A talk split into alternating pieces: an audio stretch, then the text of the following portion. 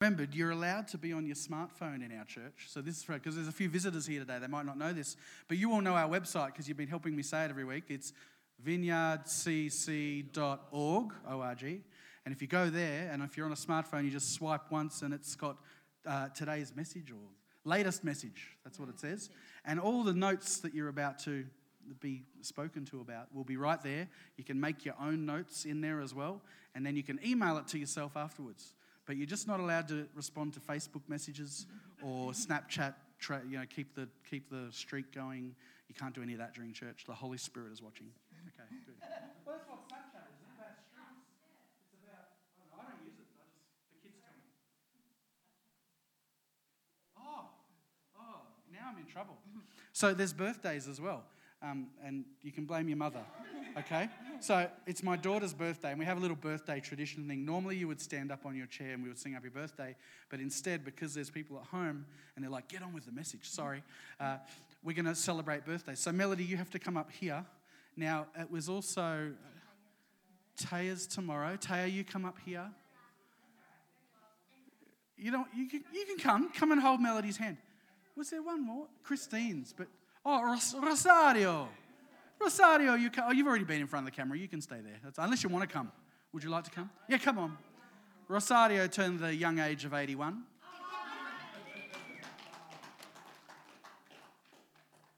Is that everyone? There was Christine as well, but she's not here today. Any other takers? Anyone else want to be famous? No? Okay. So you just look right down there and wave to all the internet people. Say hello. We're going to sing happy birthday to them. Ready? Happy Happy birthday to you. Happy birthday to you. Happy birthday, dear Melody Rosario and Taya. Happy birthday to you. Hip hip. Hip hip. Hip hip. Another big hand. Good job. High five. No, we can't do high fives. Elbows. Good job. Elbows. It's a, it's a birthday elbow. All right. Now we're ready for the word? Finally. Pastor Jeremy, stop talking. All right, okay. All right. Well, we, we were looking last week at um, living our life following God's will, not our will. Building God's house. Unless God builds the house, those who build it, build it in vain. We're going to continue along a, a similar theme, but today I want to talk about living under God's mission. So, living under God's mission.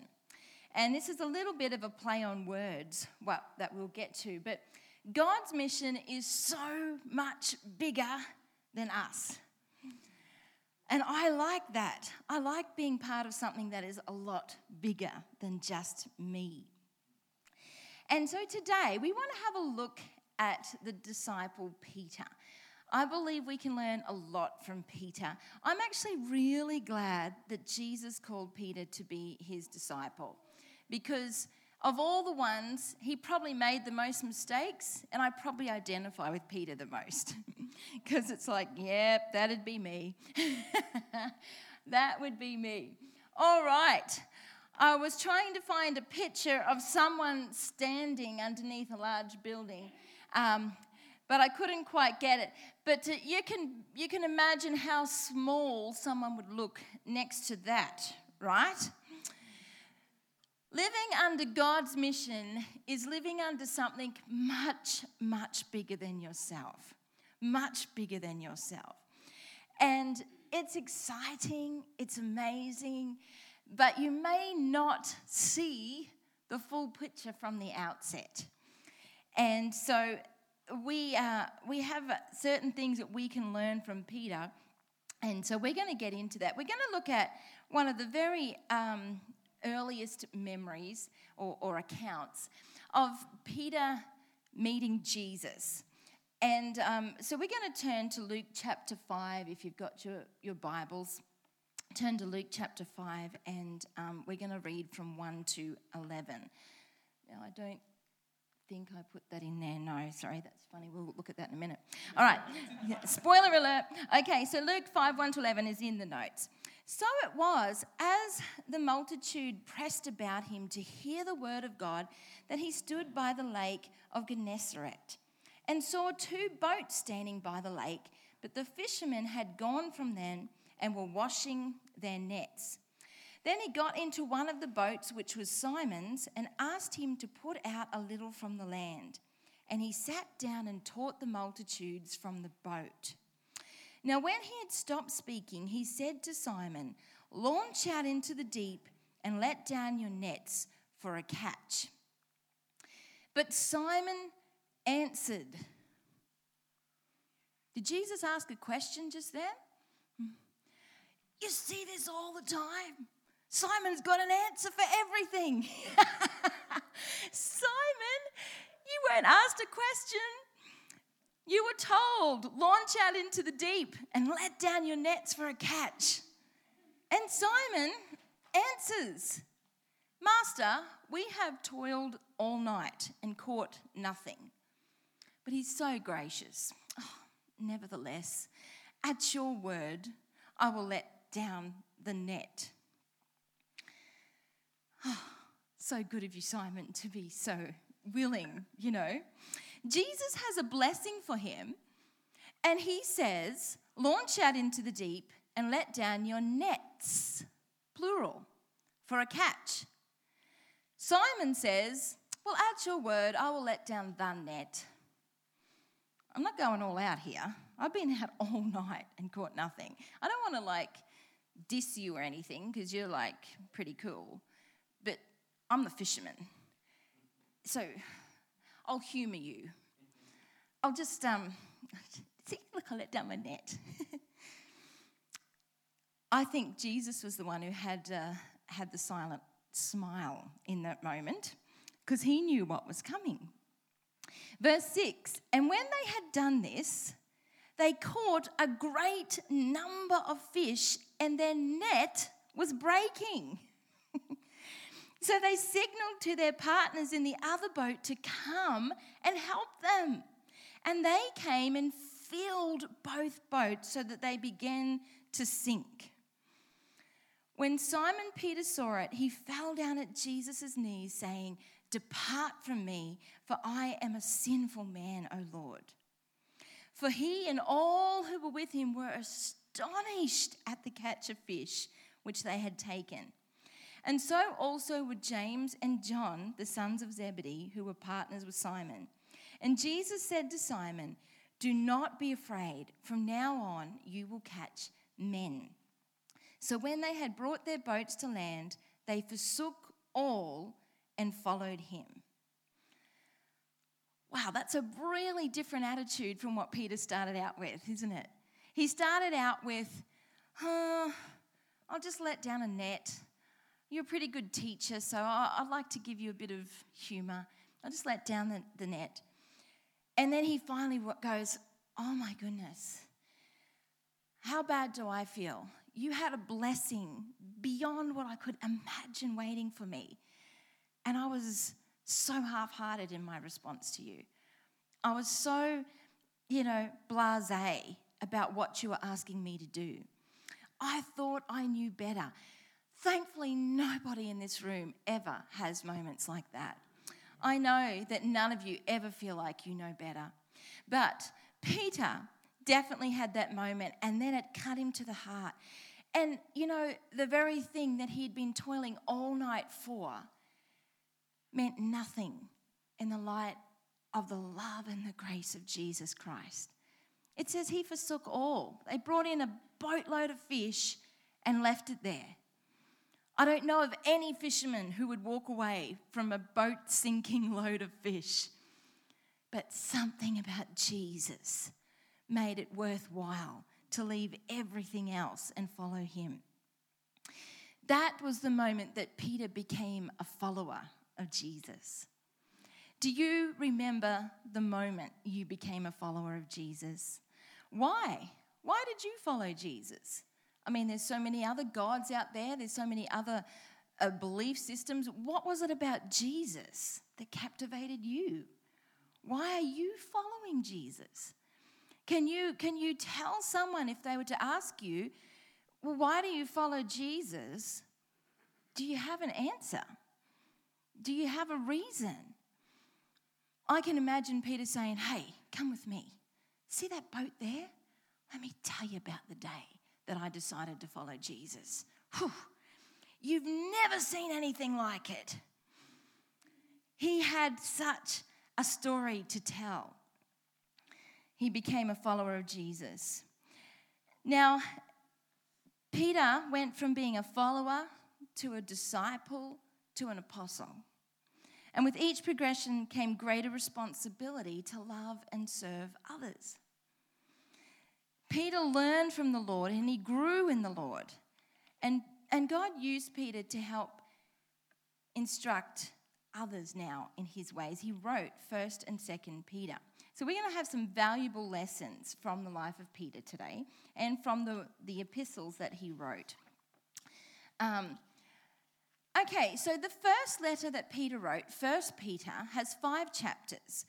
Interestingly, submission is mentioned five times in one little letter that he wrote. Five times Peter talks about submission. Now, the title of my message was Coming Under God's Mission, Living Under God's Mission, which is like submission. But let me tell you what submission is not. I'm sure most of you remember this. Do you remember seeing this on TV? When uh, there wasn't enough toilet paper. Oh my goodness. People went crazy. They were fighting in the supermarkets. Nobody wanted anybody else to have it because they knew they needed it more. And there was all kinds of stuff going on. Look at this. Just in case you run out, you better have a trolley full of toilet paper. I hope it tastes good because, you know, if you run out of food, that's going to last them a while. Um, there seems to be something in, inherent in our nature that we feel like we know how to do things better. These people, I'm sure, were feeling like they know what's best to look after themselves. I reckon they're still going on that, hey? still, they're probably trying to give it away to neighbours. Please help me out here. All right, just something a little bit funny. Okay, so what does submission mean? Now, this I found really fascinating. This is from the Oxford Dictionary, okay? And it says it's a noun, the action of accepting or yielding to a superior force or to the will or authority of another person. And a sub meaning to that is humility and meekness. So that's pretty pretty cool. I reckon that's close to the Bible definition where you are accepting or yielding to the will of another authority or person. But look at the Collins Dictionary. This, this surprised me. Oh, not that one. Oh, didn't I put it in? I thought I did. Oh, okay, okay. So I'll go back to that picture because um, I want to go to this one. Collins Dictionary submission is a state in which people um, can no longer do what they want to do because they've been brought under the control of someone else. That is very different, isn't it? And whoever wrote the Collins Dictionary presuming he might have been called Collins. But um, anyway, his view is coming out in this, isn't it? His view is really coming out.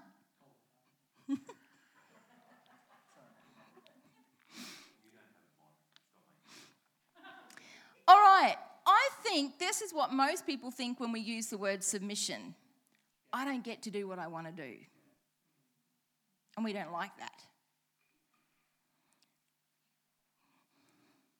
So, we don't like that at all.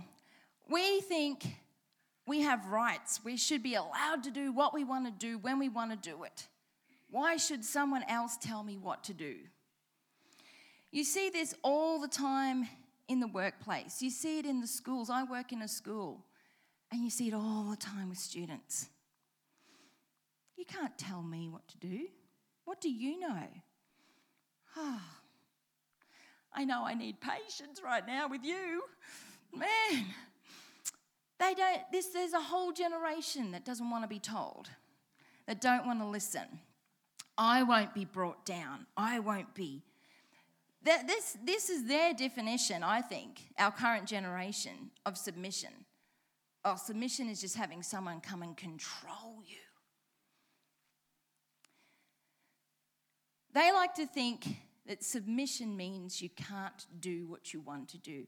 Now, you know, the reason that God tells us about submission is because He usually has a very valid reason for telling us not to do something. He's usually keeping us for something. But we have a bit of a purpose, we have a goal, we go, right, I'm going this direction. And then we feel God say, actually, you need to go that way, and it doesn't make sense. So we have a choice. Do we submit or do we think we know better? Now, Jeremy, I actually need you to jump on that camera because I'm going to move and you need to follow me with the camera, please. Thank you. all right. Oh, it's all right. We take rookies too. Okay, so um, I want to go through this door and out the front door. That's my plan. I'm heading towards the door. But I feel like mm, maybe God's saying I should go the long way around. And I don't want to listen because that's extra steps, and I don't need extra steps today. I just want to get where I'm going, right? So, nah, nah, there's no logical reason why I shouldn't go through this door, is there? No logical reason. The door opens, it's fine. I'm on my way. I'm going to do things my way. I'm. Ah! Getting out of here. okay, that's enough. Thank you. oh, he's still at it. Oh, hey, hey, you're reading my Bible. Okay. Bible rescue. Timothy, stop shooting me now.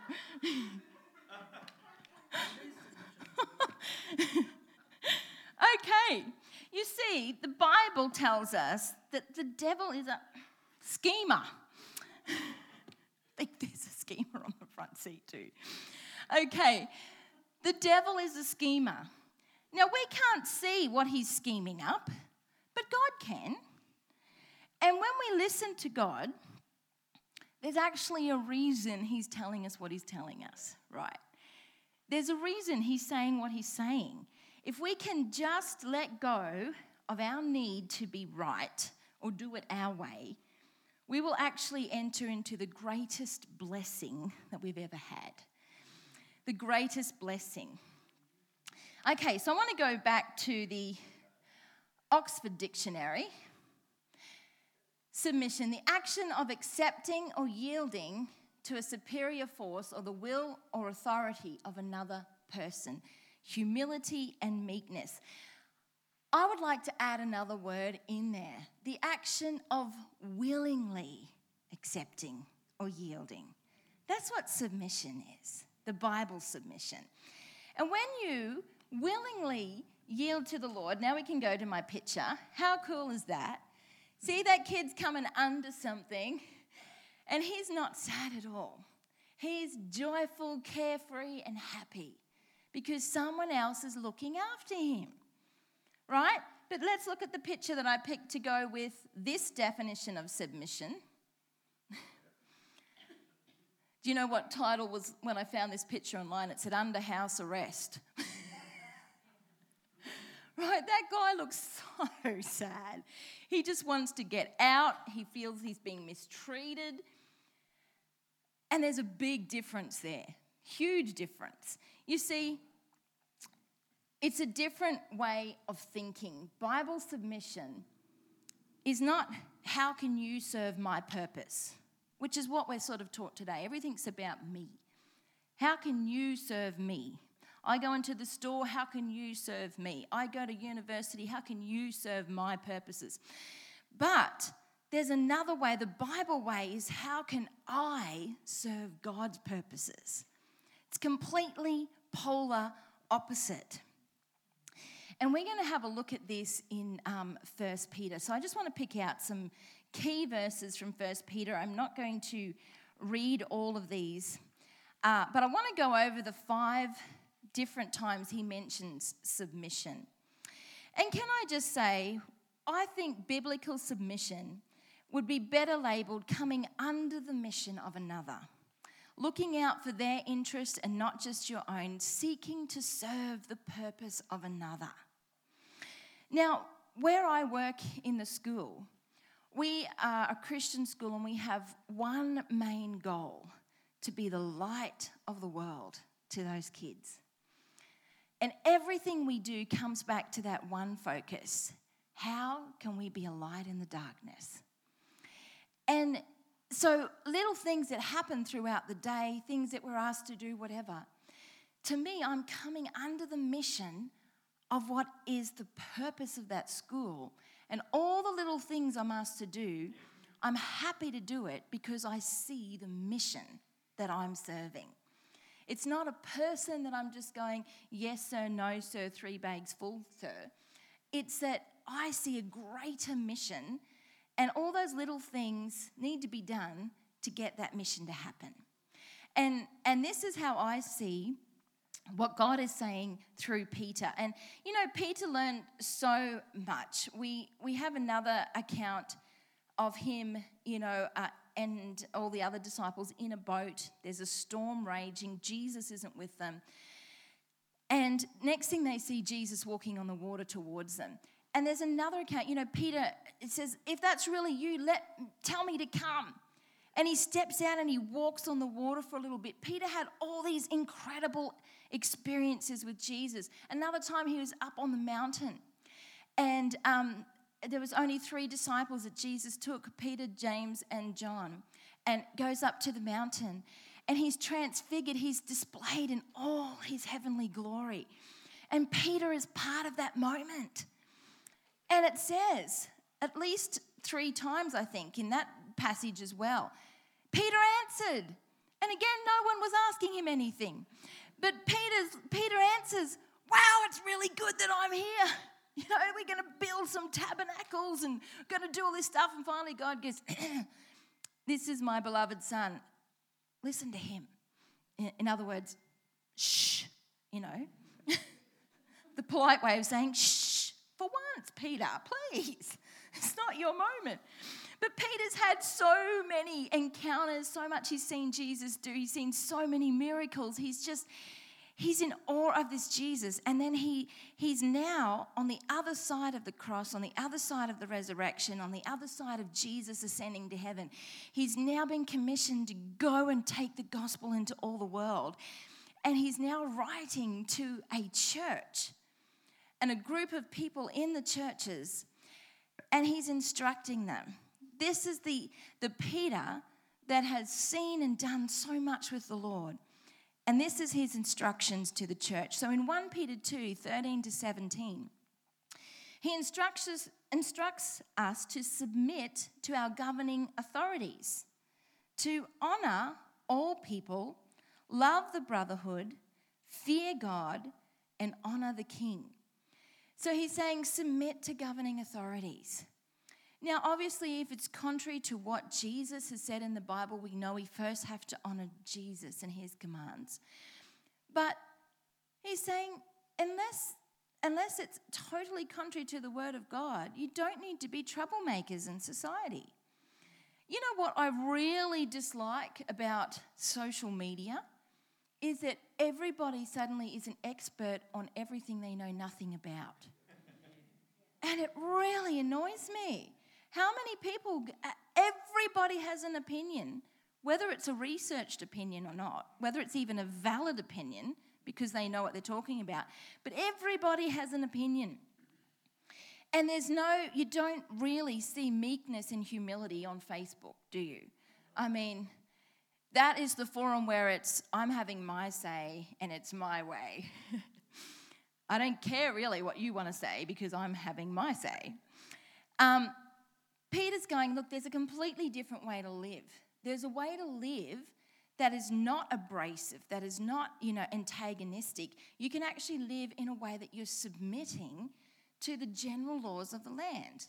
You know, Let, let's not do 80 in a 40 zone. Let's, let's submit to the laws of the land. Even if we want to, let's do what's right. Then in 1 Peter 2 18 to 20, he says, Servants, be submissive to their masters. Now, if we were looking at the Collins Dictionary idea of submission, um, we would say they're already submitting to their masters because someone has control over them. But that's not the case. Um, Bible submission is willingly putting yourself under someone else's mission. Can you imagine a Christian servant presenting to a non Christian master with a smile on his face, beaming with joy? What can I do for you today? How can I bless you? What you'd like that done? I'll get right onto it. I reckon that alone would cause him to ponder the kind of salvation that he has, the kind of God that he serves. There's something tremendously powerful about submission, which we will find. Then in 1 Peter 3 1 to 6, where he instructs wives to submit to their husbands. Have you ever seen a company with two CEOs? Why not? Doesn't that sound logical to have a second opinion? No. How many rudders does the ship have? One, right? So, God's order of things is for a man to be the head of the home and a woman to come under his mission. Now, that doesn't mean that she doesn't have a voice, because in a marriage, women are pretty good at having a voice.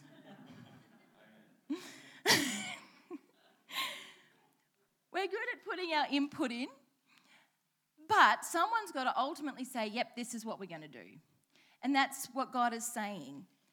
Women, submit to your husbands. Then he has husbands, love your wives.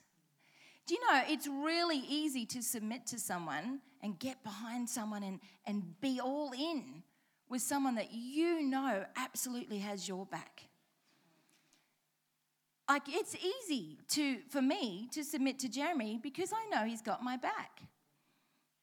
In fact, I would pity anyone who who hurt me.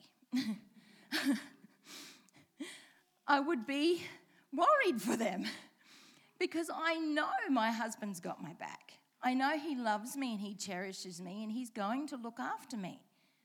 Always. And that's why we can have this beautiful relationship that he's the head of the house. And it's easy for me to submit to him because I know he loves me. The Bible's way is the best way. 1 Peter 5 5 instructs younger people to submit to their elders. Now, again, it's a bit like me going, Well, I want to go through that door and I want to do it my way.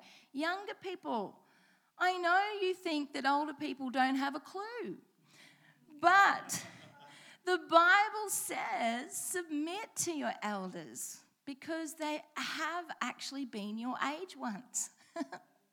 they do know what it's like. And they've lived longer to know more to help instruct you and maybe save you the pitfalls they went through. Why, why make the same mistakes as the people before us if we can learn from them? We'll make plenty of our own anyway. Younger people submit to your elders. And then 1 Peter 5 5 instructs us all to be submissive to one another and be clothed with humility. Now, I want to suggest something. Humility is the most beautiful garment anyone can wear. Humility is stunning. And it, it may seem like a strange thing to say, but you know, if you're truly humble of heart, it means that there's room in your heart for other people. It means there's room for you to genuinely care about other people. You know, if someone has has like done really well and a massive achievement, someone clothed with humility can truly rejoice in their achievement with them without feeling threatened, without feeling uh, like they're comparing themselves, without feeling inferior. It's amazing. Like, you know, a, a lot of my teenage years, I struggled with inferiority. And it's such a miracle that I'm even standing here and I can look you all in the eye. Because when I was a teenager, if you were talking to me, I was looking at the ground. I could not look anyone in the eye. I was so inferior in myself. So inferior. I just, uh, you know, I remember meeting this amazing man of God. He was a children's pastor and, and just had so much love of God. And um, when, I, when I met him, I could not even look at him. I, was, I just felt so inferior in his presence. And he actually put his hand under my chin and he said, Next time I see you, you'll be able to look at me. And um, I haven't seen him again. He was from America, so maybe in heaven I'll say, Look, I'm looking at you. God did an amazing work in me. And, um, and, and, but you know, what deals with inferiority is actually humility. Because you don't need to be the best to feel okay about yourself. If you're humble, you know that any gifting you have is from God anyway. And any desire you have is just to do His will and just to give Him glory. It's not about you. So it, it you know, it suddenly is a safe place to be. Humility is a really safe place to be because you have nothing to prove. If you've got to be the grand one, you better not have a bad day. but if you're willing to just live your life that He's the grand one and everybody look at Him, my life is pointing to Him, you've got nothing to lose. People aren't looking to you to be the best, they're looking at the best. And uh, isn't that what a mirror is all about? Aren't we supposed to be a reflection of Him and His glory? So Peter instructs us to be submissive to one another. Now, this is so easy said and not always easy to do because you might have a group of people and they're talking about a project that needs to be done. And you know that you have the best way to get that project done. But nobody else can see it your way, right? What do you do? Maybe that's the point you can be submissive. Go, hmm, that's all right. Does it really matter at the end of the day? How many times I have heard the story from various people and they've talked about a breakdown in relationships and they go, Well, we haven't spoken in however many years. And you say, Wow, must have been very significant. What did you fight about? I don't remember. That amazes me. And yet I've heard it so many times. The fight was so long ago, they don't even remember what they fought about anymore, but they're still not talking. And, and you look at it and you go, well, was it really worth it? Is it worth that we have to be right to the point that it breaks down relationships? Or does it really matter in the end? And I have to, I have to work on this. I know uh, with the kids, they'll be doing something, and I have to decide maybe it wasn't the way I would do it, but does it really matter in the end? Probably not. In the light of eternity, a lot of stuff doesn't matter, hey? Be clothed with humility. All right. Okay, I want you to have a very close look at this picture. If you can't see online, I've got a picture of a ladder here. So I want you to look at it very, very closely and tell me which rung of the ladder is the most important in that ladder. The first one? Are you totally sure about that?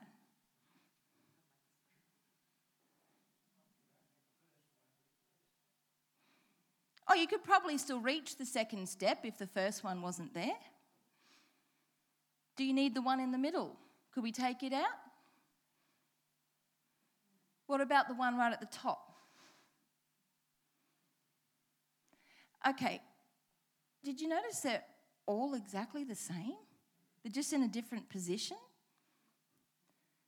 This is what I think is so strange in the world. I want to go up and up the ladder. The ladder's not really what it's about. no one gets a ladder because they want a ladder. They want a ladder because they want what the ladder can reach.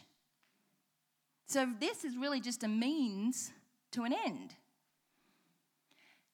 And I think as Christians, we are supposed to be a ladder to the world to get them to meet Jesus. And it, it, we're all rungs, regardless of where you're positioned, every step is needed. Everyone's important because you can't get to the very top one unless you've got all the ones in between. And this is how I see humility it's realizing that I have a role, I have a place, I have a function within the kingdom of God. And maybe it doesn't look that grand, but it has an incredibly grand outcome. And that ladder is going to get someone where they need to go, where they couldn't reach on their own. Just like you, you carry the good news of the gospel, you can bring it to someone who could not have heard that without you. You are the means of them finding Jesus. There's actually nothing greater than that in all the world. Getting a chance to tell someone about Jesus. Now, I don't know if I um, have told you guys this story. Have I told you my story of going to the service station because I wanted potato scallops? Does that sound familiar, other than my Bible study group? okay, well, I will tell you then. So, uh, a couple of weeks ago, I was at work and I started having this craving for potato scallops. I mean, I am typing on the keyboard and I'm seeing potato scallops. it was intense. To the point I turned to the lady I work with, I said, Where can I get potato scallops in town? And she's like, oh, well, the fish and chip shop will cook them. I'm like, no, no, no, I want to get some on my way home. They need to already be cooked. And uh, we couldn't really think of anywhere, so I just kept thinking about potato scallops. And finished my work day, finished really late that day. Um, it was uh, nearly five o'clock, and um, I'm supposed to finish at 3.30, and I was really exhausted. But just before I finished work, the manager I work with, she put some worship music on. And, oh, you know, it just refreshed me. And I thought, oh, I got in the car. I'm going to keep playing worship music. That was just beautiful. So I put worship music on in the car. And then I, you know, glanced in the rearview mirror and I went, oh my goodness, I looked like a wreck. I looked like I'd had a big day and no makeup left. My hair was all like flat. And I was like, oh, who cares? Anyway, I'm driving along. You need to buy potato scallops.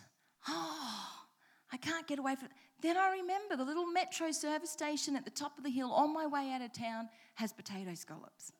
And I remember something else. The last time I bought them there, they were like rubber boots. And I vowed I'd never buy them again. But it wouldn't leave me. Potato scallops. I get to the top of the hill, I pull over, I'm the only car in the car park, and I utter a quick little prayer. Can you make them better than last time? and in I go. And I walk in and I see a couple in there. I say to the guy, Can I have those potato scallops, please? And he's looking at me like this. He gets them out, puts them in the bag, and he's still looking at me. And he, and he says, Why are you so happy? Now, I'd just seen myself in the car, but I'd been in this beautiful state of worship. And obviously, the remains of that were still on me because he said, Why are you so happy?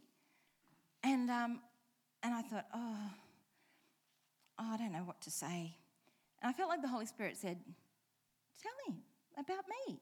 And I'm like, I said, Oh, I've just finished work and, you know, I've been listening to music in the car. And he goes, Oh. And he puts salt on them for me and I pay. And, and he goes, But but you're so happy. It must be good music. And now the Holy Spirit's going, so I go, Well, actually, I've been listening to music about Jesus, and it makes me so happy. And then I grabbed my potato scallops and I waved and out I went. And they, they still tasted terrible. but I realized that the only reason I wanted potato scallops was because God had someone on his mind. Jesus wanted to reach that man that day. And it wasn't about me, I was just a rung in the ladder. It was actually about that man finding Jesus.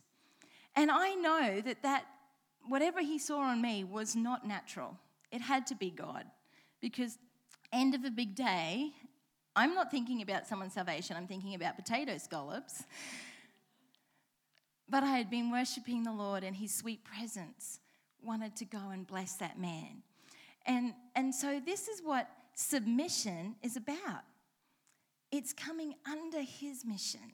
Even when, look, we don't always understand. Sometimes it's like, it, it doesn't make sense. And maybe sometimes it won't make sense for years. But do you trust him enough that he's got your back and he's got your best interest in mind? Do you trust him enough that he's good and he is working things out for your good, even if it doesn't look like it right now? I want to finish with the last few scriptures here. Um, and I'm in First Peter again. Uh, I think I actually have these ones. The last thing about submission is the mighty power of it in our life. Let's read this together. Likewise, you younger people, submit yourselves to your elders. Yes, all of you be submissive to one another and be clothed with humility. For God resists the proud, but gives grace to the humble. Therefore, humble yourselves, sorry, under the mighty hand of God, that he may exalt you in due time, casting all your care upon him, for he cares for you. Be sober, be vigilant because your adversary, the devil, walks about like a roaring lion, seeking whom he may devour. Resist him, steadfast in the faith, knowing that the same sufferings are experienced by your brotherhood in the world. Now we'll get to verse 10 in just a minute. There's something about reading the scripture out loud, isn't there? It just it, it gets from here into here. Humble yourself under the mighty hand of God, that he may exalt you in due time. And it's a comma, not a full stop. So he's con- continuing this thought, casting all your care upon him. You know, it actually takes humility to give something to God and know that you are not the one to take care of it. He is. You have to let it go. Does anyone else struggle with that? Wow, that's hard. But here's the key He cares for you. He cares for you. Hang on, let's change the emphasis. He cares for you. God cares for you. You might think, nobody cares what happens to me, nobody sees what I'm going through. He cares for you. He sees everything you're going through, and He cares for you. And out of this humility and submission, we're then called to be sober and vigilant. Because just like there was a little schemer out there with a water gun, there's a much, much greater schemer with not innocent plans. He's an adversary. He's seeking whom he may devour. And this is our protection is that we cast our care on the Lord and we stay submitted to him. You know, God always does things so opposite. Most times you think of going into battle that you're the one with all the guns blazing. But this one is going into battle under a covering under a covering. We're under the mission of God. Therefore, we are not fighting our own battles, but He is fighting for us. If God is fighting for you, you have no chance of losing unless you try and fight for yourself. When you fight for yourself, then it's up to you. I want to look at verse 10 now. But may the God of all grace, who has called us to his eternal glory by Christ Jesus, after you have suffered a while, perfect, establish, strengthen, and settle you. To him be the glory and dominion forever and ever. Amen. You know, we are going to suffer in this life. Things aren't always going to go our way, things are going to be hard. But there's a purpose. If we stay submitted to God, even if it's not the direct route we wanted to take, He begins a work in us. He begins to perfect us, establish us, strengthen us, and settle us. What a promise. See, Peter had to learn submission to obey God's will.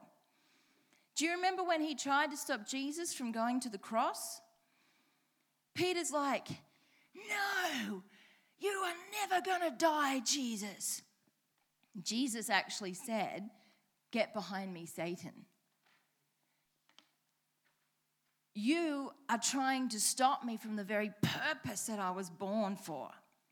I was born to give my life.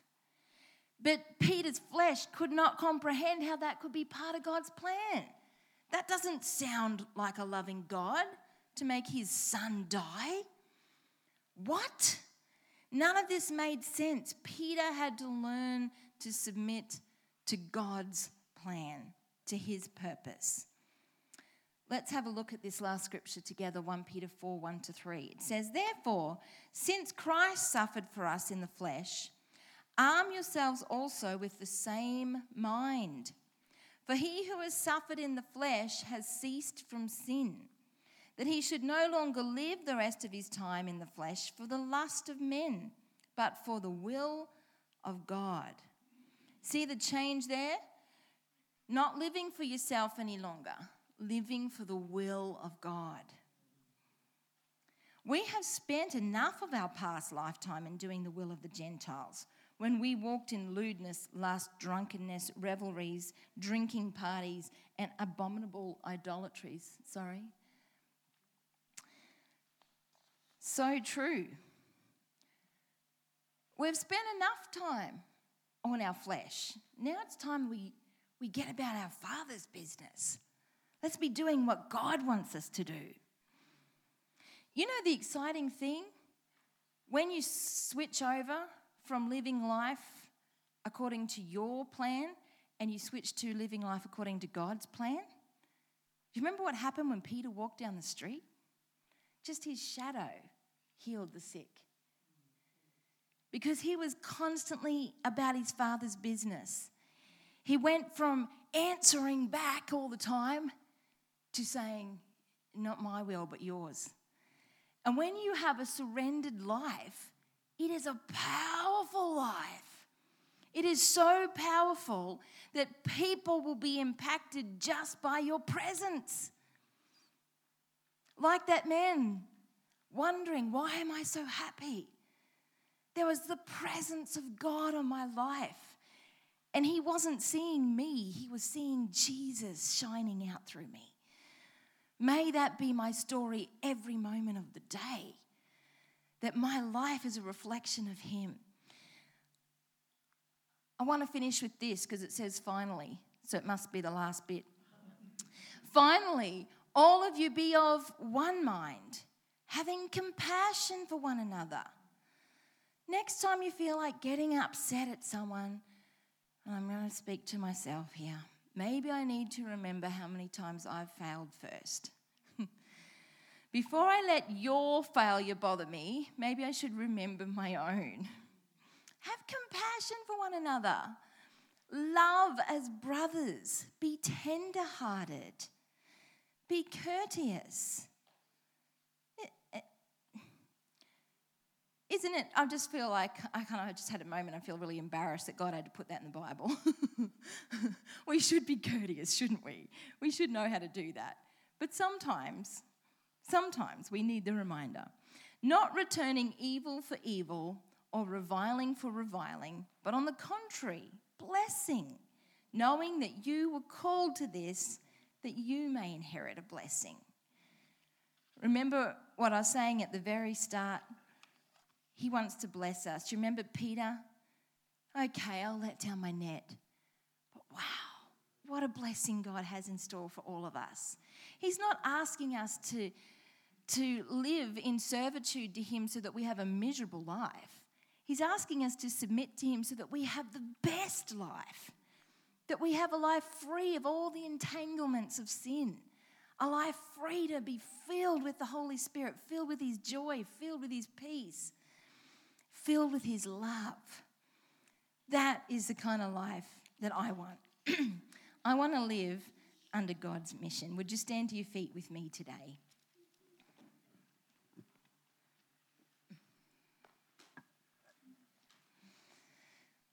We're just going to take a moment. We always like to give opportunity for people to receive Jesus as their Lord and Savior. You know, you may not be a follower of Jesus yet, but today is your day. Just like Peter had an encounter with Jesus that completely changed him, and he became a follower of Jesus from that moment. Today, I want to open up an opportunity that you can become a follower of Jesus. So while eyes are closed and heads bowed in this place, if you would like to open your heart up to a God who's got your back, who loves you, who's never going to fail you, never going to let you down, if you want to open up your heart to Him and say, Today I want to follow Jesus, not my will, but His from now on, I just want you to raise your hand. Anita, that's me. Count me in. I want to be part of your prayer today. And for those watching online, you can raise your hand at home. Anita, pray with me. I want this Jesus that you've been talking about. I'm going to lead you in a simple prayer. It's not um, a magic uh, prayer or anything like that. It, it, the Bible says if you believe in your heart and confess with your mouth that Jesus is Lord and that God raised Jesus from the dead, you will be saved. It's about who you put your trust in for eternity. So if that's you, I'd love to pray with you. I'm just going to close my eyes. I'm going to say a simple prayer. You repeat it after me. Heavenly Father, I acknowledge I'm a sinner.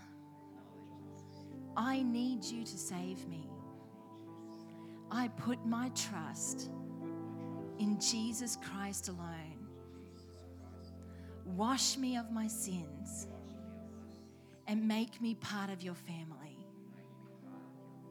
From this day forward, I choose to follow you. In Jesus' name, amen. Amen. You know, someone somewhere online has just said a prayer today that has changed their eternal destination. So, can we give God a hand for that? Because He's so great, He's so good. Praise you, Father. Lord, I thank you for your people here, Lord. I thank you for those watching online. Lord, I pray that you would help us to be submitted to you in all things in our life. Lord, that our lives may be full of you, full of your power, full of your glory, that people looking at us will see a reflection of Jesus, and that, Father, they will be impacted for eternity. And Lord, we thank you that you, you did rescue us, you love us. And Lord, may our week be filled with you in Jesus' name.